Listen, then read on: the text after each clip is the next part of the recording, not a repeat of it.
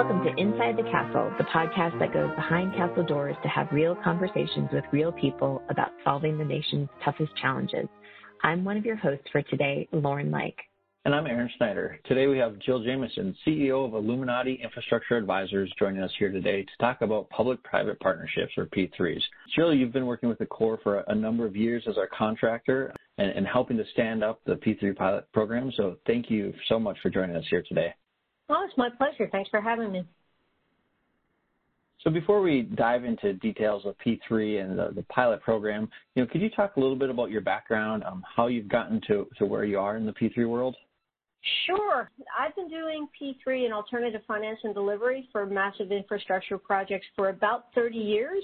I'm one of the few people I think in the industry that actually has done this their entire career. Um, my background is in law and finance, which makes me universally despised by everyone around me, but it's very good for infrastructure, right? um, so I, I, began my career as an investment banker. I ended up going overseas, and it was while I was overseas that I became exposed to public-private partnerships and alternative delivery. As you probably know, in the world of public-private partnerships, it's pretty plain vanilla, quite common across the globe. It's really more new to the United States for a whole host of reasons that I'm sure we'll talk about here today. But so I cut my teeth on public-private partnerships abroad, um, literally across just about every infrastructure sector. So whether it's transportation, water, social infrastructure, um, a wide array of things. And in about 2012, I was coming back from overseas where I was helping um, rebuild Kosovo after the war, and I walked into one of our airports and realized it was worse than the one we had just built in, in, in, Kosovo. And I said, well, it's time for me to redirect my efforts towards the United States. Since then, I've been uh, working for federal, state, and local government authorities across the nation, um, obviously with the Corps of Engineers, which is one of my all-time favorite clients, um, as well as state and local government. So um, everything from public schools to massive transit projects to water infrastructure, whether it's purification or irrigation, et cetera. Um, and really what I do is just help public sector entities figure out a timelier, more cost-effective method of delivering infrastructure. So many of our projects in the United States just get um, delayed eternally. Um, it's bad value for the taxpayer, and it's frustrating for the people who want to get the benefits of the infrastructure. So, so that's my background. Um, I've been with Illuminati since May, and again, we only work on the government side of the equation. We don't work on the private developer side. I sit with my public sector clients on the same side of the table negotiating with, with potential investors and developers. Great. Thank you, Jill. And thank you for giving us your overall background and, and talking about how that relates to our infrastructure challenges. We want to delve into P3 specifically and or public-private partnerships. Can you talk about what is P3, um, our P3 private privatization, and do they provide free money? Well, if they provided free money, my friends, I wouldn't be working anymore. um, so, so no, they don't provide free money. But yeah, so so public-private partnership is a really tough thing to define because it means different things to different people. Um, there is no universally accepted um, definition of public-private partnership.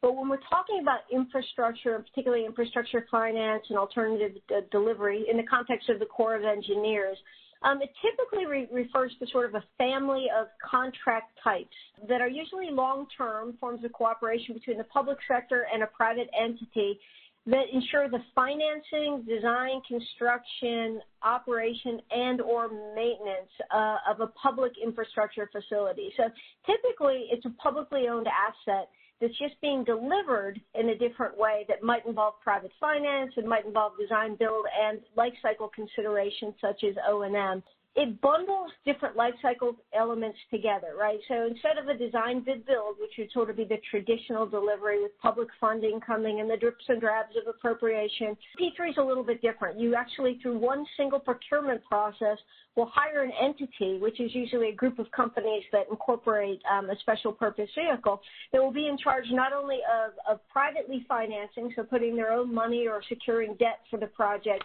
to ensure that the design and construction is done, but also maintaining that asset over its life cycle. So it could be 30 years, 50 years, depending on how the contract is structured. They're typically repaid through one of two basic methodologies. It can be, eh, most people are very familiar with toll roads, right? And so it can be through what we call user payments. So private entity comes in, they design, build, finance, operate, and maintain a, a publicly owned toll road. They don't if the, something goes south, they can't pack up their toll road and go home. It's owned by the state or the local jurisdiction. Um, but they're repaid only through the tolls and the usage. So, so that's one way of doing it. The other way of, of repaying them is through budget-based payments. So just think of it as long-term payments, kind of like a mortgage. So you pay monthly installments over the 30-year term that will compensate the um, the private entity's cost of capital, so what they invested in the asset plus the operating and maintenance.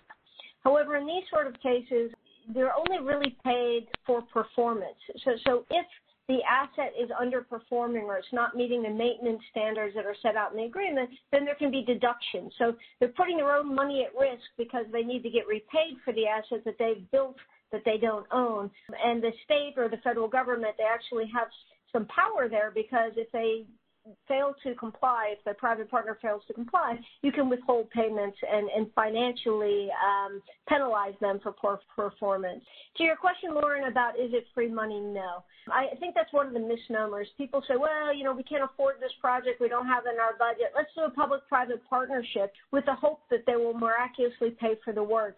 It can in some instances, like in real estate, if you need a new courthouse and you have a lot of land, maybe you can monetize the rest of that land and you can do mixed use commercial or condos or whatnot. But for the brunt of, of public works, um, you know, what I call public purpose infrastructure, so roads and water systems, et cetera, there really isn't enough ancillary revenue that would pay for that. So you do need to find a source of money, whether it's through user payments or through the budget. The benefit is that you can spread out those payments over time. So the Corps, you guys know this better than I do. When you take a project um, or you're going to initiate a project, you need to start getting your budget allocation set up, right? And so you need to wait for that first infusion of money before you can begin. Imagine if you had all the money up front, um, how efficient you might be able to be going forward. So, so it is a little bit different in that terms, but it's not free money. And to your question as well about privatization, uh, that's like my pet peeve, that, that, question, so thank you for asking. No, public-private partnership is not privatization. I often, this is a podcast, so you can't see what I'm, I'm sort of mentally envisioning, but I often think of it as sort of a spectrum of options. And if, if you bear with me for a second, on the left-hand side of the spectrum, let's call this our traditional delivery and that's design, bid, build, you know, maybe even design, build in some instances, but it's publicly funded. So in the Corps world, it's usually on a pay-go basis, right? So you're waiting for funding, you're going forward, design, bid, build, multiple contracts, you know, you do, you break it into pieces according to your appropriations, et cetera. On the far side of the spectrum, the other side would be privatization. And that's where you actually dispose of an asset. It's a disposition process. You sell the ownership right, and that's very different. We did this in the telecom in, in, in you know the 1980s with AT&T. That was actually sold to private investors. Great example of privatization. But privatization doesn't always mean that you completely walk away. We still have regulatory authority over our, our telecom system today, right? So, so the government can retain a role. They just don't own the assets. But between those two extremes is the world of public-private partnerships. And in public-private partnership, again, it's a, it's a family of contracts, right? And it can vary. So in some instances, you might be looking at things like energy savings performance contracts, which a lot of people know ESPCs, where somebody comes in and at their own on their own dollar, they'll change out all the light bulbs in your office, and you pay them a percentage of your energy savings, right? So if your energy bills go down, then 10% of that or 15% of that will go to the person who paid for the light bulbs. That could be one kind, but then others include longer term contracts like design, build, finance, operate, maintain. But in these, again, it's the public sector and the private sector partnering together to deliver a public owned asset. If you want to put this in a, uh, sort of as an analogy, on the right-hand side, when we're looking at privatization, that's like divorce, right? So I'm getting rid of something, and as I use the example of AT&T, divorce is always is not always a complete break breakage, right? You can have alimony payments, like we still have regulatory authority over those sorts of things, but it's very akin to privatization, uh, to divorce. Public-private partnerships are much more like a marriage, where there are actually two partners, each has a role in this. Um, and as many of us know, you know, divorce can be easier than marriage sometimes in terms of working through issues. But privatization is very different than public-private partnerships. And if we want to take this analogy to its nauseous extreme, which I'm tending to do, on the left-hand side where we have traditional delivery, I like to think of that as, sort of like when you're a bachelor and you're dating around and you have lots of lots of different contracts or lots of different dates, but you always tend to be bankrupt, right? So you don't ever have a lot of money because you're spending it on all these projects. That would be sort of a spectrum of options with the differentiate the difference between privatization and public-private partnerships.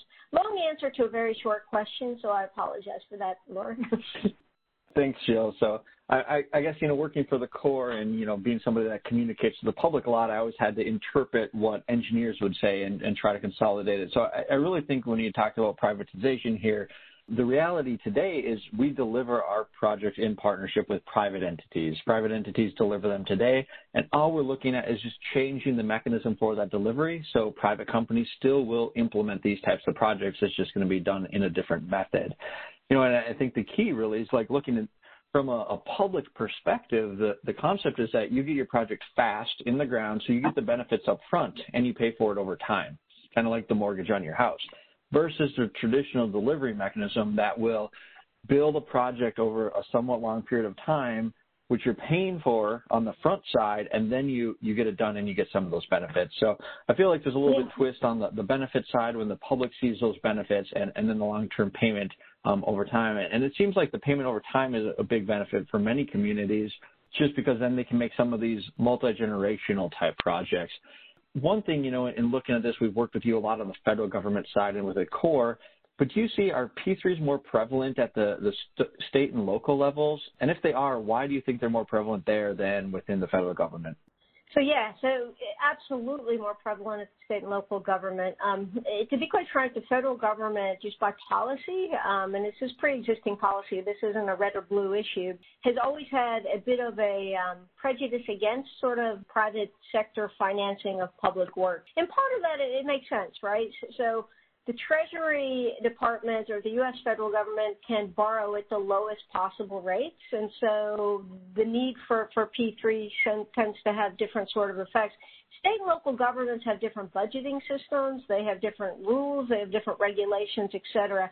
And so it's really pretty disparate across the United States, but we have some jurisdictions like California right now they use this P3 almost to the same extent that the Canadians do in terms of it's just a normal part of their delivery options, right? So they have a tool chest of ways that they can deliver new schools or new courthouses or new energy systems, and P3 is just one of them. Um, they have enabling legislation. They have all of those sorts of things. So they do that pretty easily. Other states like Virginia, Florida, even Maryland these days is, is doing a lot of P3. We do have other states that, that don't want to touch it, right, for whatever reason. But New York State, for instance, some people in the Corps will know this, um, they don't even have design build legislation. So they don't even allow for design build. But yet, however, the New York, New Jersey Port Authority can do whatever they want. And so they just did a $4.3 billion um, expansion of LaGuardia Airport. They're doing another expansion of, of JFK Airport through a public-private partnership, design, build, finance, operate, maintain. So, so yeah, it's much more prevalent at the local level. Um, it can be by sector, so we see a lot of it in transportation. We also see some of it in water and other things. Um, so it really runs the gamut. But I think from the federal government perspective, there is a inherent bias against it, even if it can save taxpayers time and money. And that inherent bias comes into the budget system, right? It's a very wonky discussion about OMB and CBO and, and how they score public-private partnerships. But because of the way they score these things, it has effectively rendered them unusable for capital projects with some exceptions. So we do have exceptions at the federal level, but that would be the reason. Um, they're just simply not widely allowable under federal um, contracting and budget processes.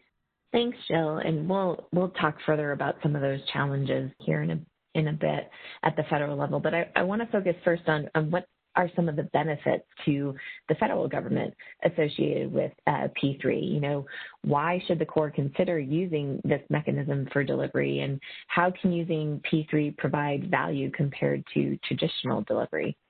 That's a great question, and I think that uh, let me just caveat everything I've said thus far. That that P3 is is sort of like a surgical tool.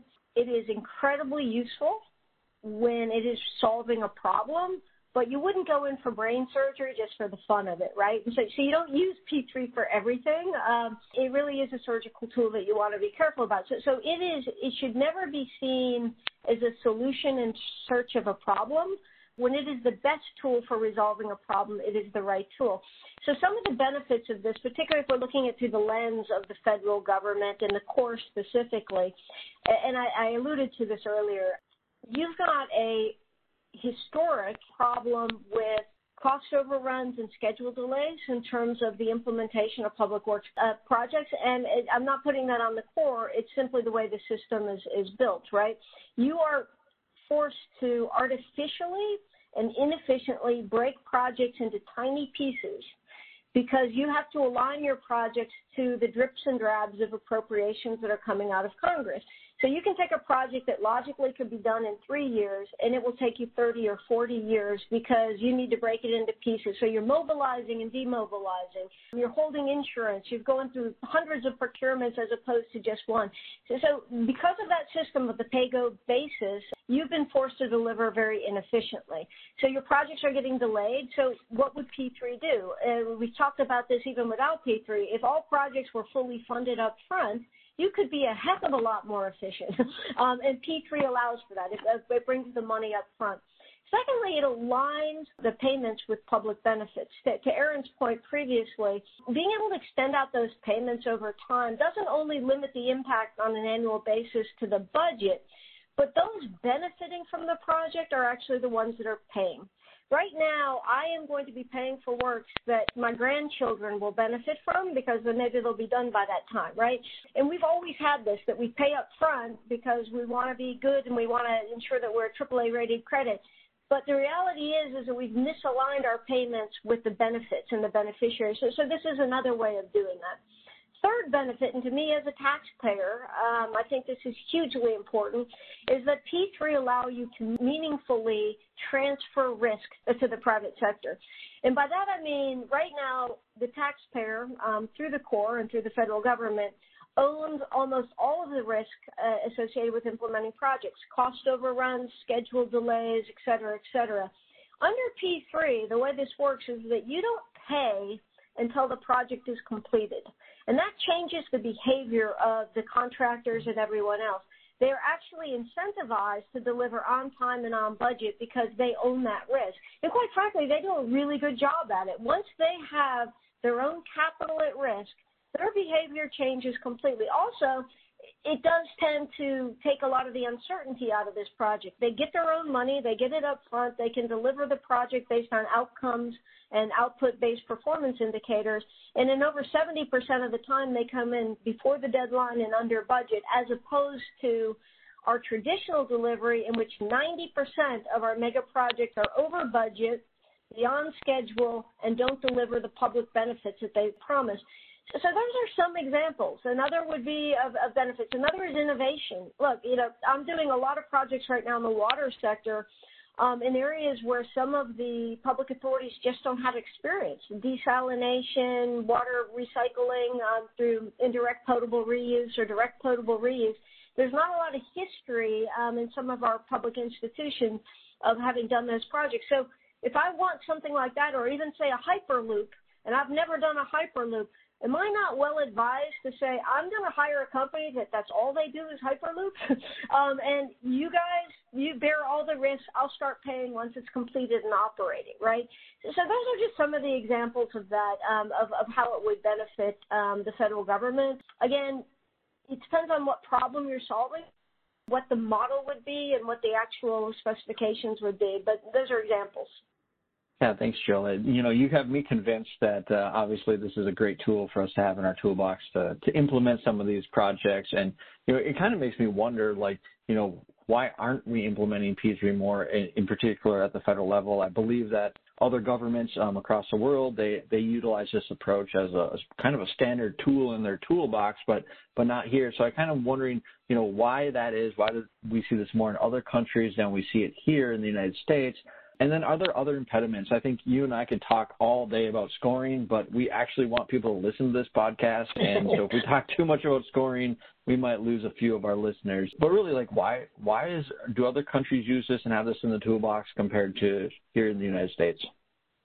Absolutely, they do. I mean, it's um, I think I referenced Canada before, but for them, it's a provincial level and it's a federal level any project over a certain threshold must be evaluated to see if it is better delivered through P3 or through traditional delivery. It's it's not considered out there or crazy. This is just one of the tools in the toolbox. So I think yeah, I think that there's nothing to lose by expanding the toolbox. The challenge is, and without being too wonky in terms of scoring, is that the, the OMB and CBO and those who control the budget, um, they have legitimate fears. And I actually, I am one of the few human beings that commiserates with their fears, right? And their fear is that if every agency could go out in the federal government and just sign deals that means that they're obligated to make payments for 30 or 40 years for billion dollar projects, then effectively Treasury has lost the authority as the sole borrower of the federal government. Um, it could go off the rails pretty quickly if everybody is, is buying houses by, by only mortgage payments, right? So back in the 90s or the 80s, actually, um, there was some abuse of that. Um, the abuses that were particularly aligned with um, public buildings. And so OMB and CBO really they crack down and they say, no, you can't do this. If you're going to try to do a public-private partnership, what we would need to do, we being the budget authorities, is give you full budget authority for the total amount of your payments over 30 years in one budget year. And, and as we know, that kind of defeats the purpose. Nobody ever gets full appropriations in one year for a capital project, and so consequently, it made it impossible to do P3. Um, other countries have different budget systems. They have accrual-based systems. They have capital budgets. We don't have a capital budget in the United States. So there are a lot of reasons why we can't do it. I said before that there's sort of an inherent bias against um, public-private partnerships and private finance. That bias is basically because it could take the United States off the rails as being fiscally responsible. That said, I would argue that there are tools that we could actually, budget tools that could be imposed or requirements on the contract that would protect the federal government from that. And just one more comment on this before everyone turns this off because this is now very wonky. One of the fears, and I think it's, it's a legitimate fear that OMB and CBO have in this is even though we have a private entity that's going to design, build, finance, operate, maintain the, the asset, I own it as the federal government. And if something goes wrong with this contract, I can't just take the asset without paying some compensation, even if they're at fault, right? And so these are what we call contingent liabilities, and, you have to be able to manage those contingent liabilities, and that's what worries OMB. That said, as I mentioned, we've seen this problem in other jurisdictions and have been able to solve for it, right, by requiring sort of make whole provisions and other sorts of things. So it's unfortunate. I think it would save taxpayers a lot of time and money uh, until we can address the budget issues associated with OMB and CBO. It's, it's really much more limited to two things. Projects that involve operational costs, right? Anything energy related, or even if it's like a utility, a water type thing, that can be operational. That's allowable for P3s. As I mentioned, ESPCs energy savings performance contracts, that's been done. So, so it is allowed in some instances, and that's just not writ large. Okay, Aaron, now yeah. it's up to you to make it interesting again. Sorry. well, I'll, I'll, take over and I'll, I'll try to do my okay, best. Well, so, well, and so, so Jill, you just talked about some of the constraints, um, and previously we talked about some of the, the benefits to P3. So, you know, what specifically are some of the drivers that, that cause these public authorities to consider P3 and, and that also wanted to, uh, when we think about the portfolio of projects out there, infrastructure projects out there, I know that all those projects are not necessarily suited for this alternative delivery mechanism. So what also makes a project a good candidate for P3? Yeah, so you're right. So, so as I said before, I think in Canada, like less than 8% of their total projects are actually done through P3, and they have to evaluate them all. So it does show you that P3 is not always the best tool for this.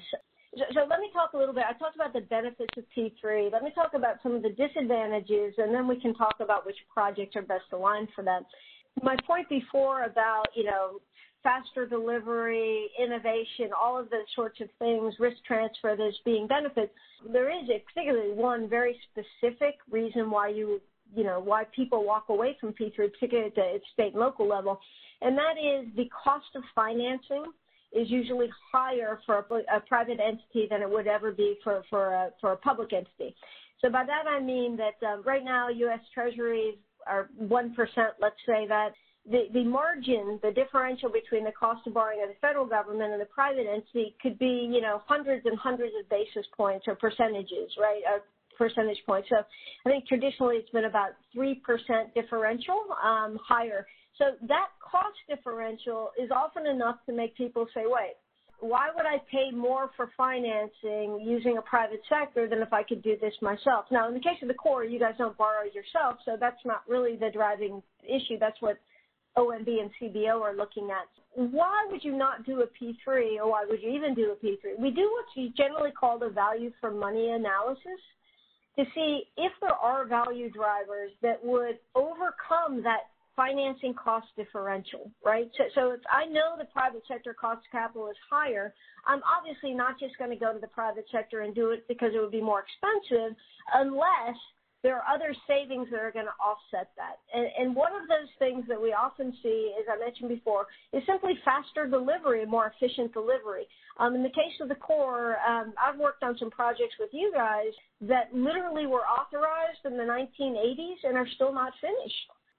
If you can reduce that time period for that project to three or four years, just think of the savings, not only in inflation, but as I said, in sort of those annual cost of, you know, a, a project that's 100 million can go up to a billion dollars over 50 years.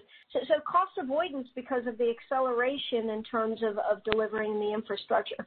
The second one, as I mentioned before, is also that cost of risk transfer. Um, so we can actually quantify, we can look historically and do regression analyses of how often a Corps project um, of a certain kind goes over budget, goes beyond schedule, et cetera, and we can quantify what the cost of transferring that to a third party will be in terms of benefits. And if they're willing to take that on and they're well positioned to take that on, that cost saving in and of itself, although it's indirect, um, brings value that can help start overcoming that financing cost differential. But I would say probably the key driver of savings in the P3 world comes by bundling different life cycle elements. How often, and we've all seen this, you know, the capital team doesn't speak to the operating team, and we have integration issues at some point after after you, you know, inaugurate this new thing, have a great ribbon cut, cutting ceremony, you find out that certain things aren't operationally as efficient as you would want them to be. But by integrating these things, we generally find there can be up to a 20% savings versus traditional design bid build. And then if you add to that the fact that you will require this private entity to maintain things at a certain standard. Contractually, they have to. They can't defer maintenance. Um, every dollar of deferred maintenance converts to five or six dollars of future capital needs. If we don't defer maintenance because we actually have contractually stipulated responsibility for that maintenance and they're required to maintain it at a certain level, all of a sudden the life cycle costs of that project um, start to come down. So what we do is we take a life cycle analysis of the cost. Obviously financing costs will be higher using the private sector, but if others can bring savings through whether it's not deferring maintenance, whether it's the integration of, of operations with the design build process, or whether it's through, you know, just simply accelerated delivery. That's how you can determine whether or not you would do a project that way. So we do a qualitative and quantitative analysis of that. Projects that don't make good candidates are really those that we can't define clearly or there's too much uncertainty and we can't really allocate risk appropriately, right? That could be that we don't really know what we need yet. We'll figure it out when we get there. Particularly in flood risk management and some of those things, you may run into those sorts of issues where you can't clearly define outputs or maybe it is of, of such um, life safety value that, that people are just not comfortable with the model. Um, but generally, if we can clearly allocate responsibilities, if we don't have a lot of crossover liabilities as well, so imagine, if you will, um, you want a P3 uh, surgical center. but you decide to do it inside a hospital is one small part of the hospital. Well, what if there's a fire on the second floor that affects that, but you're responsible? Like, who, where the liabilities end for one person and not the other. So, so when it's really complex in those ways, generally we don't look at P3. If we can't define service level outputs, if, if we really don't know exactly what we need, then those are the ones that make very poor candidates. Also, if you just have a lot of legal and environmental issues outstanding, nobody likes to take on those risks, so those tend to be um, push people to more traditional delivery. Yeah, thanks, Jill. And I, I think you know we've seen with the, the Corps and the, the P3 pilot program that the even though we're a federal agency, Uh, many of the projects that we're implementing are in cooperation with non-federal entities, and the non-federal entities actually are the ones that own, operate, and maintain those moving forward. So it gave us the opportunity to work really hand in hand with our, our non-federal partners to actually come up with some P3 pilot projects. So we have three of those in Fargo, Brazos, and LA River. Uh, that are moving forward. And we're kind of, you know, it's not full project delivery. Um, we're breaking these into pieces to allow the locals to deliver using the P3. Um, the Corps' piece is still traditional, but it's definitely added significant value. You know, I guess, you know, what tips would you have for Corps staff and, and even some of those partners out there, um, those communities that are looking at pursuing a P3 project?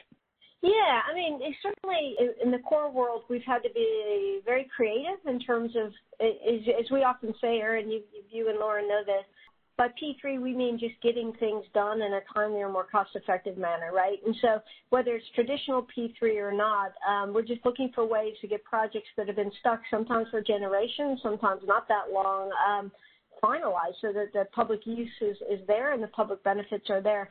What we found is that it is because of the constraints that exist for the federal government, really trying to leverage the non-federal sponsors so that they assuming that they have legal authority to do P3, can move forward with using more alternative finance and delivery. Through that, what we were able to do is buy down the risk of the federal government at the same time by capping the amount that will be spent there, by transferring risk for the implementation, for cost overruns and all of that to the non-federal sponsor. And, additionally, um, just let's, let's, just call it um, improving the federal return on investment, right? So for every dollar that the, the federal government's investing, we've been able to get more project done. And so in the case of Fargo, for instance, which is the, the first and it's the one that's definitely farthest along, we did the analysis up front, right? Obviously, we recognize that financing costs, if they were to do a P3, would be higher than if, if we use traditional um, sort of pay-go. Um, transaction costs were also higher because they had to hire, you know, advisors, et cetera. But I think we found like $400 million in construction cost savings, another like $40 million in cost avoidance. We had about 10 million in O&M savings.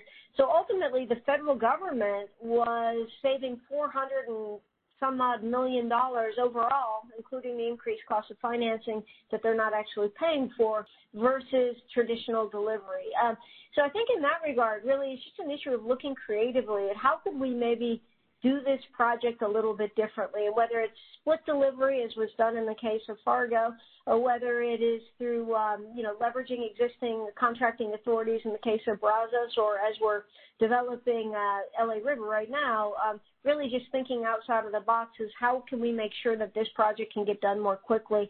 All of these that we've done thus far have shown massive savings. And again, I think because a lot of the feasibility studies and a lot of the work that's been done are taking an assumption of traditional funding and it spreads out the delivery decades or 16, 20 years. And we're finding that by doing a uh, non-traditional delivery, we can actually get these things done in, in three, four, or five years, right?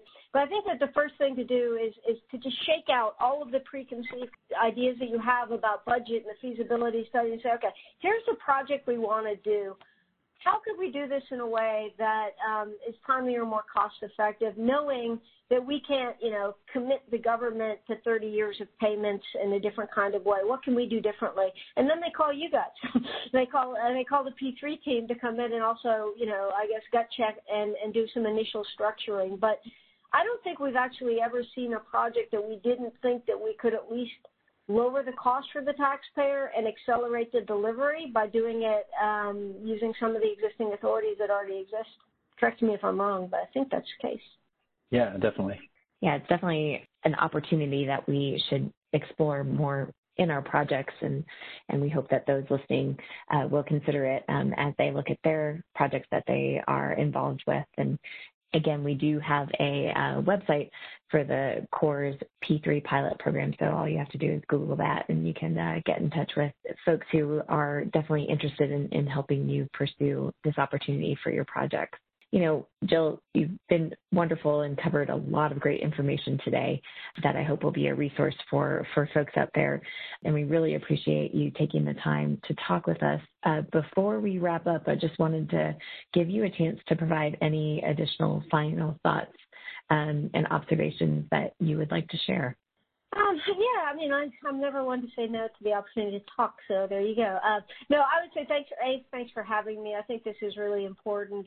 B, I, I get it. I mean, this is a lot for people to take in, right? We're talking finance, we're talking law, we're talking OMB scoring, et cetera. And as, as, as maybe an engineer sitting in a district, it may seem overwhelming, but it isn't. It's really just bundling a lot of contracts together and figuring out a way that you can get it done more quickly. Unfortunately, a, a lot of the processes that we have set up right now in terms of contracting and budget, et cetera, are, are the same ones that were used, you know, in the 1930s and 40s when the Corps did a lot of great work and built our lock and dam system and those sorts of things.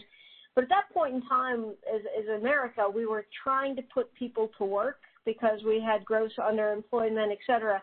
And while we have that issue right now in the short term, we definitely don't have it in the construction industry, right? And so we're at a point now where infrastructure is critically, um, it's in critical condition. Um, it's at the end of its life cycle. Uh, it needs to be modernized and expanded but not just to put people to work. We can't afford to take 50 to 60 years to build projects anymore. We have to figure out a way that we can do it in a timely or more cost-effective ma- manner.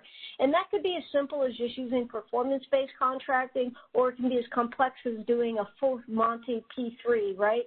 But what we can't have is, is people limited in their options. They need to be able to look at this holistically and say, here's the best solution for my problem. And whether that's P3 or whether that is traditional design to build, doesn't matter what the choice is.